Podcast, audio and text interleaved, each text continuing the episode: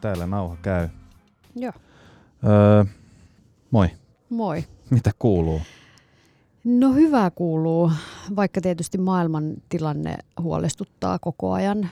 Ja siinä tietysti yksi syy, minkä takia on lähtenyt mukaan politiikkaa. Hmm. Mutta tota, toisaalta sitten pohjavireenä kuitenkin sellainen positiivinen näky siitä, että kyllä Suomi tulee selviämään, suomalaiset tulee selviämään erilaisista tilanteista hyvin.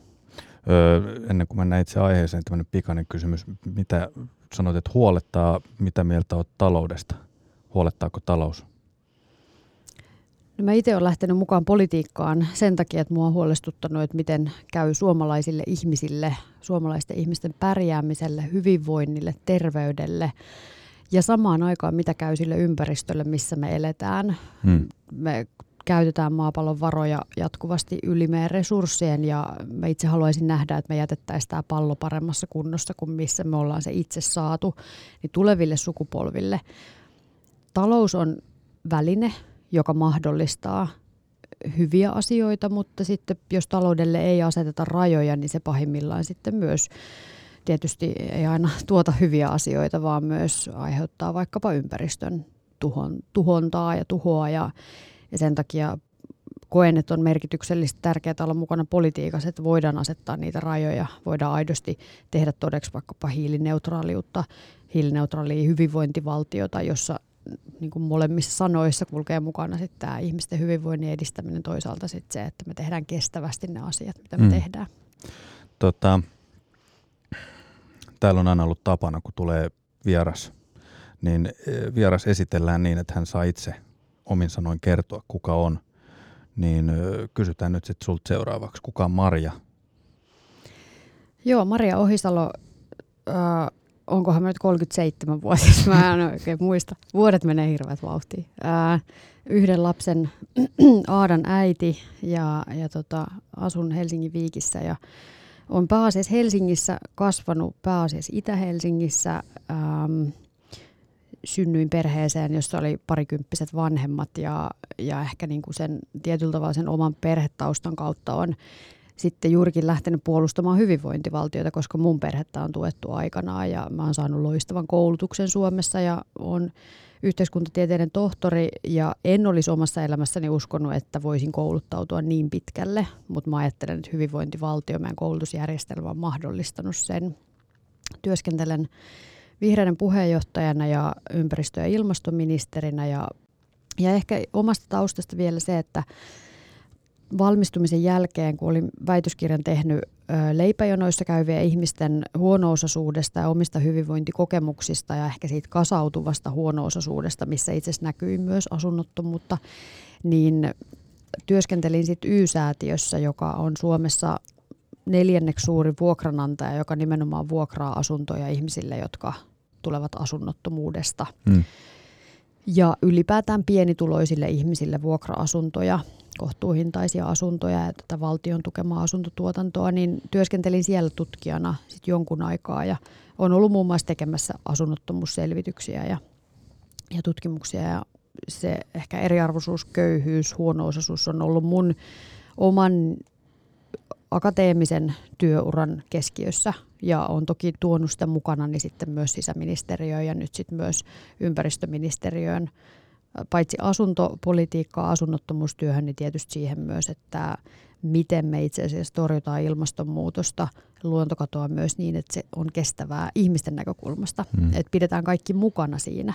Mm. Et tiedetään, että vaikka nouseva energian fossiilisen energian hinta näkyy tietysti pienituloisimmilla kaikista suoriten, niin sitten meidän pitää miettiä myös sosiaalipoliittisia keinoja tähän vastapainoksi.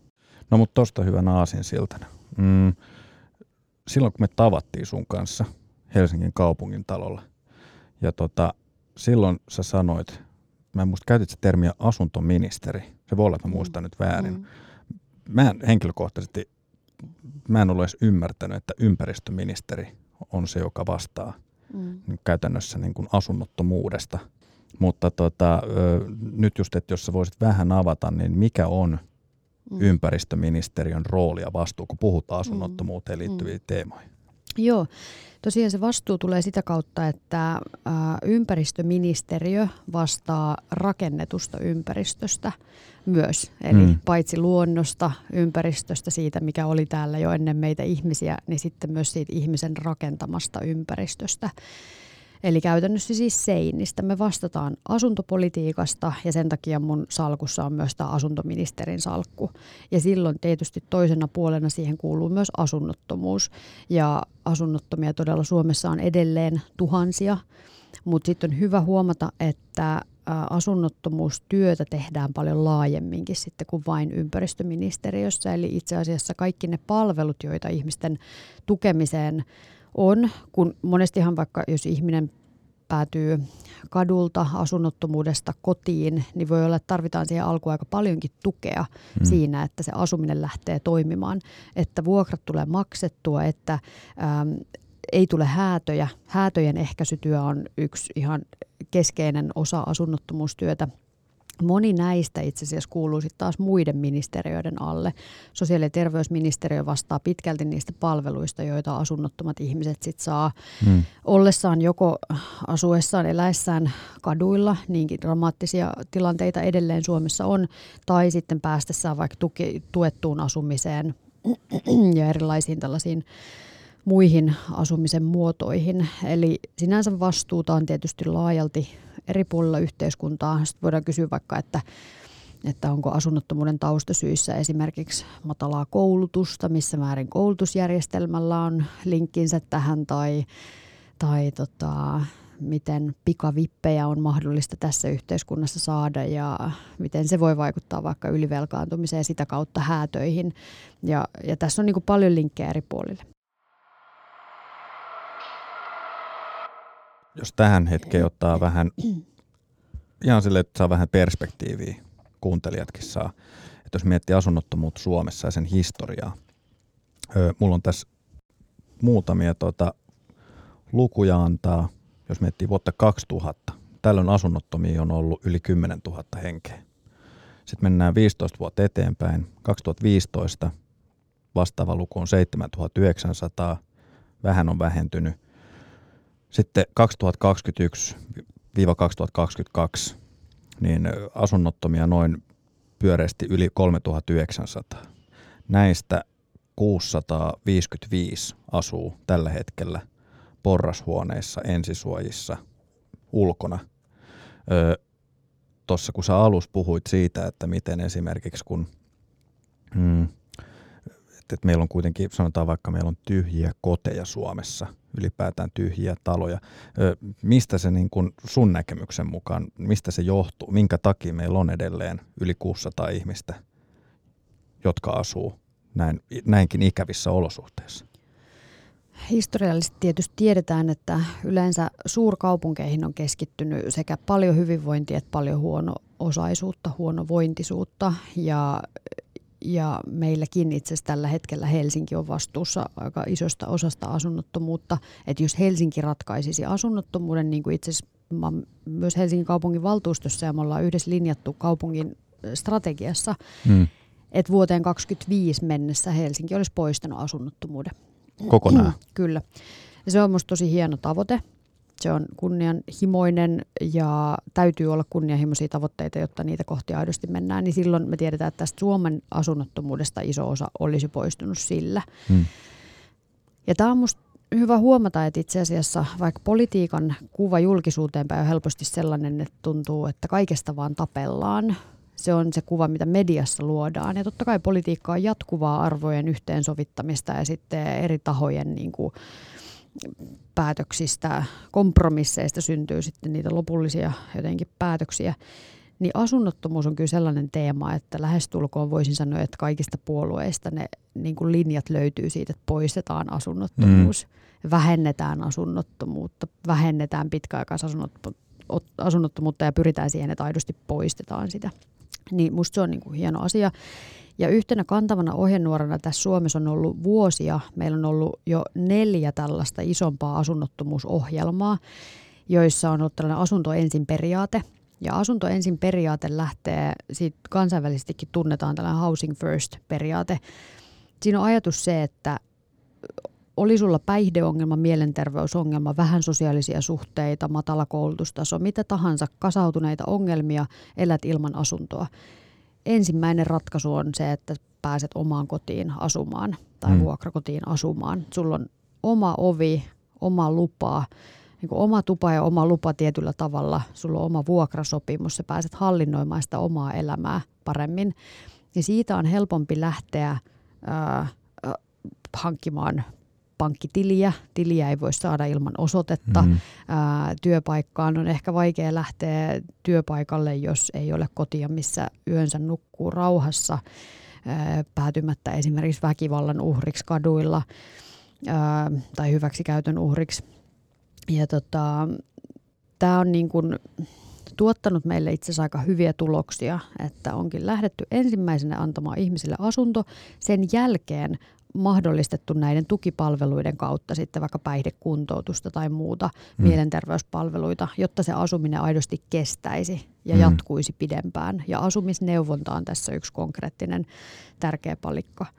Eli asuntopolitiikassa on itse asiassa, tai asunnottomuuden torjunnassa on ollut johdonmukaisuutta nyt aika pitkään. Ja mun mielestä nämä luvut, mistä se kerrottaisi hyvin, että on oltu niin kuin yli kymmenes tuhannessa ihmisessä. Ja nyt ollaan päädytty kuitenkin nyt sitten vuonna 2022 ollaan edelleen niin kuin neljässä tuhannessa noin, niin se on liikaa. Ja mä ajattelen, mm, että jokainen joo, asunnoton ihminen näin. on liikaa, ehdottomasti. Mutta trendi on ainakin siinä mielessä oikein, että se vähenee koko ajan se asunnottomuus. Kyllä.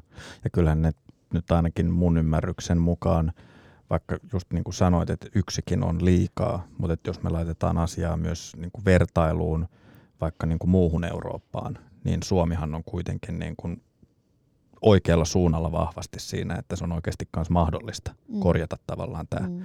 tilanne. Kyllä, ja itse asiassa, jos on joku asia, mistä Suomea on nostettu maailmalla paljon, no okei, on koulutusjärjestelmää, pisatuloksissa pärjäämistä, lapsi, tätä äitiyspakkaus, mikä sen nimi nyt sitten ikinä onkaan, miksi sitä haluaa kutsua, hmm. tällaisia tiettyjä innovaatioita Suomesta. Mutta itse asiassa asunto ensin periaate on sellainen, mitä niin kuin KV-lehdistä, Le Mondesta, Guardianin ja New York Timesiin ja niin kuin tämän tason toimijat on kiinnostuneet siitä, että Suomessa on onnistuttu asunto ensin periaatteessa ja asunnottomuus vähenee koko ajan. Kyllä. Ja me ei ehkä oikein aina muistetakaan sitä, että, että tosiaan tilanne voisi olla tosi paljon pahempi, jos sitä johdonmukaisuutta ei olisi ollut. Mm. Öö, ehkä niin kuin, kun sitä mä oon just niin kuin miettinyt, että kun mennään tämmöiseen, puhutaan sitten just asunnottomuudesta tai vaikka, tai yksi mistä mä oon tehnyt jakso syrjäytymisestä yhteiskunnassa, niin kun mulle vaan itselle henkilökohtaisesti väistämättä tulee se ajatus, että nämä, voi, nämä asiat voi katsoa myös investointina. Tavallaan se, että pelkästään, että parantaa – toisen ihmisen elinolosuhteita, niin myös se, että sehän on myös niin kuin, vaikka niin, niin karulta kuin se kuulostaakin, mutta valtion kassankin kannalta niin kuin parempi asia. Että jos halutaan niin kuin tuottaa enemmän vaikka työntekijöitä tähän yhteiskuntaan, niin tavallaan eikö tämä Eikö mä oikealla suunnalla tässä näin? Ehdottomasti. On täysin samaa mieltä. Kysyit alussa, että huolestuttaako talous. Hmm. Mä nostin silti ensimmäisenä kuitenkin, mua huolestuttaa enemmän ihmisten pärjääminen, hyvinvointi, terveys ja ympäristö kuin talous sellaisenaan. Mm. Et kun talous on väline, mutta totta kai poliitikkona ja ihmisenä hyvinvointivaltiossa on kiinnostunut siitä, että meidän talous on kestävällä tolalla, jolloin meillä on varaa rahoittaa niitä tuettu, tuetun asumisen yksiköitä tai niitä sosiaali- ja terveyspalveluita, joita ihmiset tarvitsee vauvasta vaariin koko läpi yhteiskunnan ja elämän kaaren, niin, niin on totta kai niin, että mitä useampi ihminen me saadaan pidettyä mukana, mitä useampi ihminen paitsi saa oman asunnon, ehkä saa koulutuksen, mutta sitten lähtee vielä työskentelemään, niin totta kai sitä paremmin meidän kansantaloudella myös menee. Mm. Ja tätä kautta mä olen huolissani taloudesta, että saadaanko me aidosti jokainen ihminen mukaan ja, ja on selvää, että ihmistä on vaikea saada vaikkapa työn piiriin, jos sitä omaa kotia ei ole. Mm. Ja sen takia, sen takia tässä ollaan niin kuin hyvin perusasioiden äärellä ja, ja näistä pitäisi pystyä niin kuin, ajattelen, että kyllä pitäisi nähdä sosiaalisena investointina, joka sitten lopulta tuottaa meille myös taloudellista kannattavuutta ja kestävyyttä pidemmällä aikavälillä. Hmm. Miten me saadaan asunnottomuutta vähennettyä on se, että miten me saadaan sitä ylipäätään mitattua.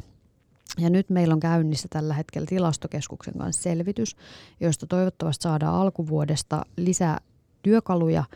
Että jos tilastokeskus olisikin jatkossa se taho, joka aidosti tilastoisi asunnottomuutta, hmm. niin me ehkä niin kuin saadaan vielä johdonmukaisempaa kuvaa siitä, että miltä asunnottomuuden tila näyttää eri puolilla Suomea. Tällä hetkellä ARA, Asumisen rahoitus- ja kehittämiskeskus, on Suomessa tätä tehnyt ja siinä kerätään tietoja kunnilta, mutta vähän kuntien tavatkin tilastoida on poikenneet ja muuta. Et, et mitä parempi tilannekuva meillä on esimerkiksi siitä, että kuinka moni on ollut pitkäaikaisesti asunnottomana, ää, millaisia erilaisia ihmisryhmiä asunnottomissa on edustettuina. Mehän tiedetään, että tämä on valtava tasa-arvo-ongelma.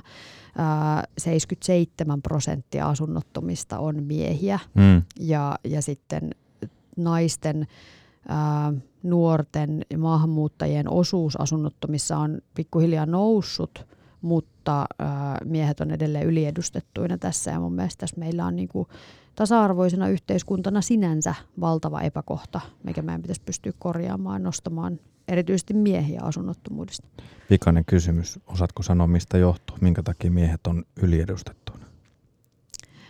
Siihen on, on tutkimustietoa varmasti ja on, on kerätty ajatuksia.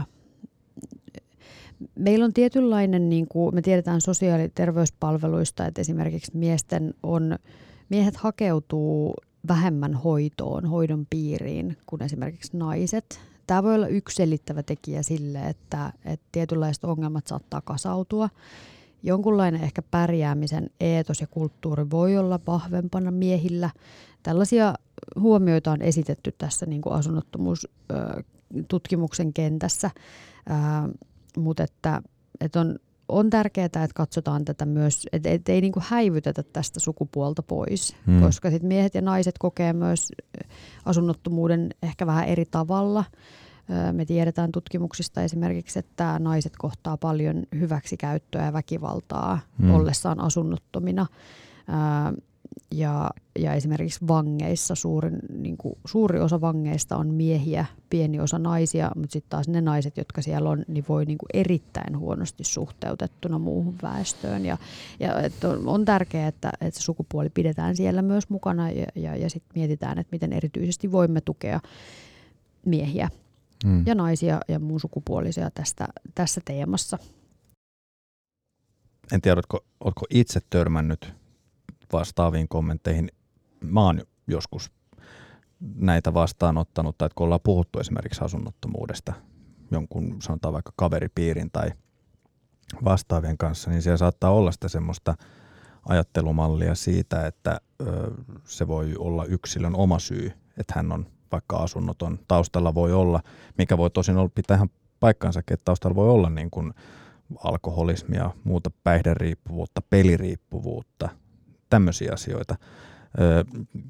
Mikä, miten sä itse näet, että jos sun mielipidettä kysy, kysytään, niin mikä sun näkemys on asunnottomuuden syy-seuraussuhteista? Mm, mm. Siellä on taustalla usein kasautuneita ongelmia, mutta juuri näitä asioita, mitä mainitset, ne on selkeitä riskitekijöitä totta kai, vaikkapa peliriippuvuus aiheuttaa sitten heikkoa taloudellista tilannetta ja ylipäätään mahdollisuutta suunnitella eteenpäin asioita ja ehkä yllätyksellisiä tilanteita pahimmillaan voi johtaa velkojien ties mihin niin kuin kiristyssuhteisiin ja jopa rikollisuuden piiriin ja niin kuin, mm. että ihmiset on tosi haavoittuvaisia silloin, kun, kun on tällaisia riippuvuuksia. Toisaalta sitten vaikkapa päihde mielenterveysongelmat usein kulkee käsikkäin. Ää, ne voi aiheuttaa sitä, että vaikka sen asunnon saisi, niin voi olla vaikea kyetä elämään sellaista elämää, että esimerkiksi naapurusto katsoo, että tämän mm. ihmisen on tässä hyvä elää. Et ne on vaikeita tilanteita, jos ihminen tulee kadulta. Ää, on puhuttu tällaista hajasijoitetusta asunnottomuuden niin kuin torjunnan mallista myös, että on vaikka ihan tavanomainen kerrostalo, josta sitten on vaikka ostettu sieltä täältä joitain koteja, mm. vaikka nyt esimerkiksi Y-säätiölle, jossa mä työskentelin, ja sitten sinne ihminen muuttaa vaikka kadulta suoraan joissain tilanteissa, mm. niin voi olla, että siinä naapurusto paikoin sitten kyllä reagoi myös. Ja kyllä. silloin juurikin tämä häätöjen ehkäisytyö, ehkäisytyö, kaikki sosiaalityö, mikä tukee näitä ihmisiä ja ylipäätään se asumisneuvonta on ihan valtavan tärkeitä tukipalveluja siinä. Ja itse asiassa nyt ympäristöministeriössä meillä on asumisneuvonnasta tulossa tällainen lakisääteistämishanke.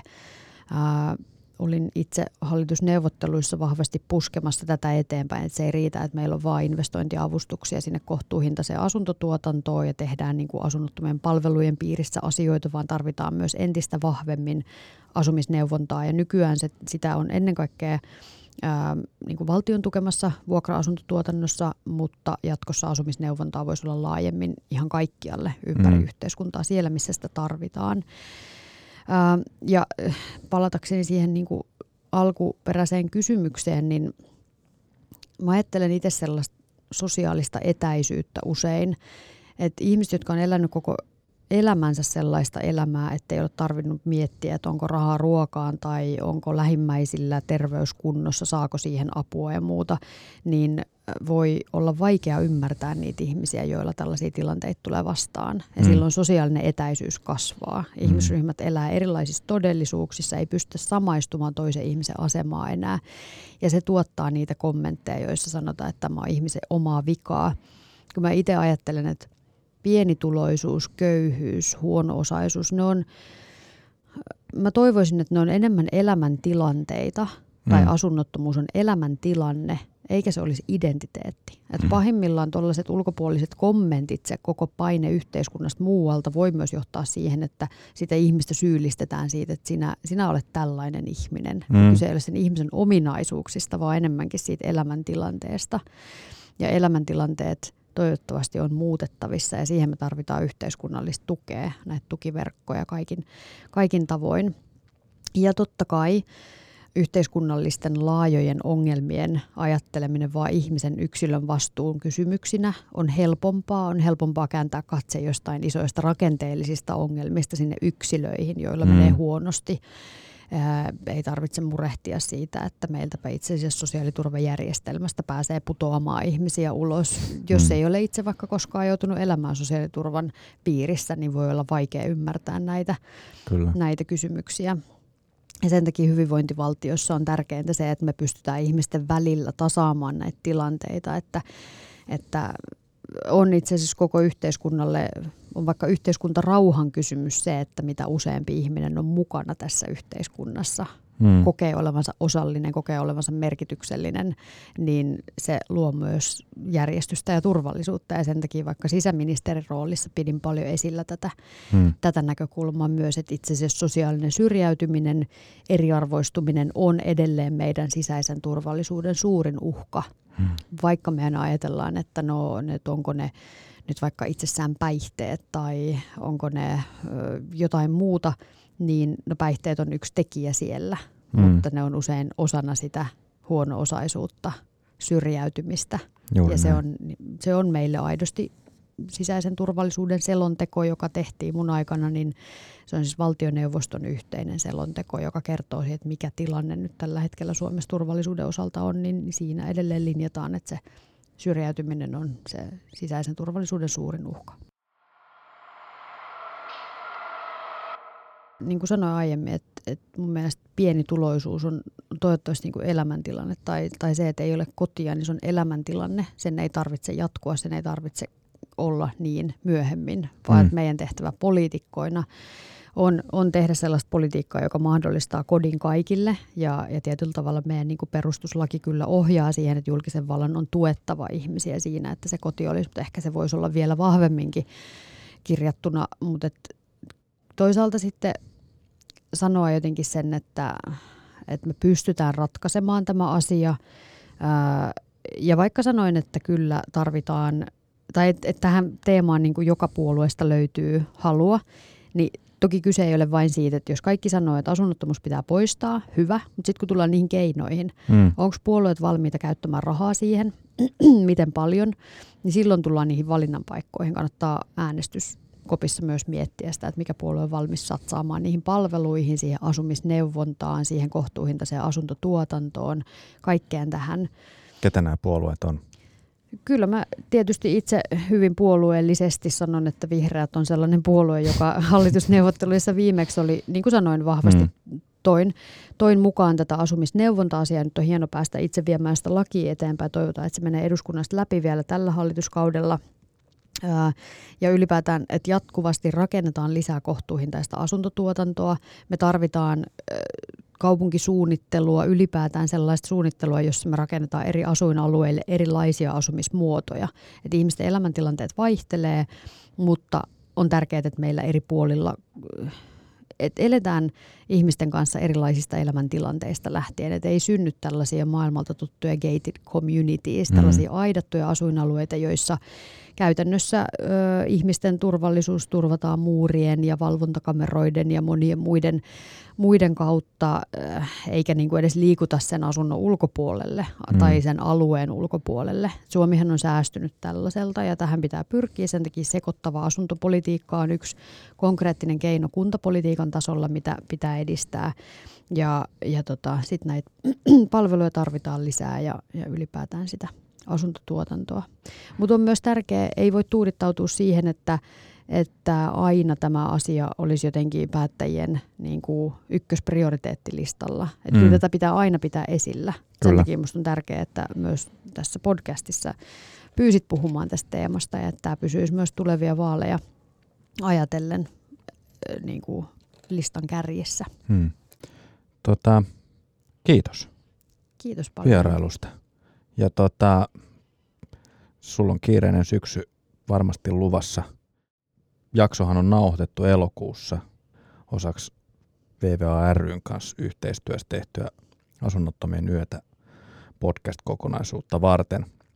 Mm, eikä tässä vaiheessa muuta kuin hyvää syksyä sulle.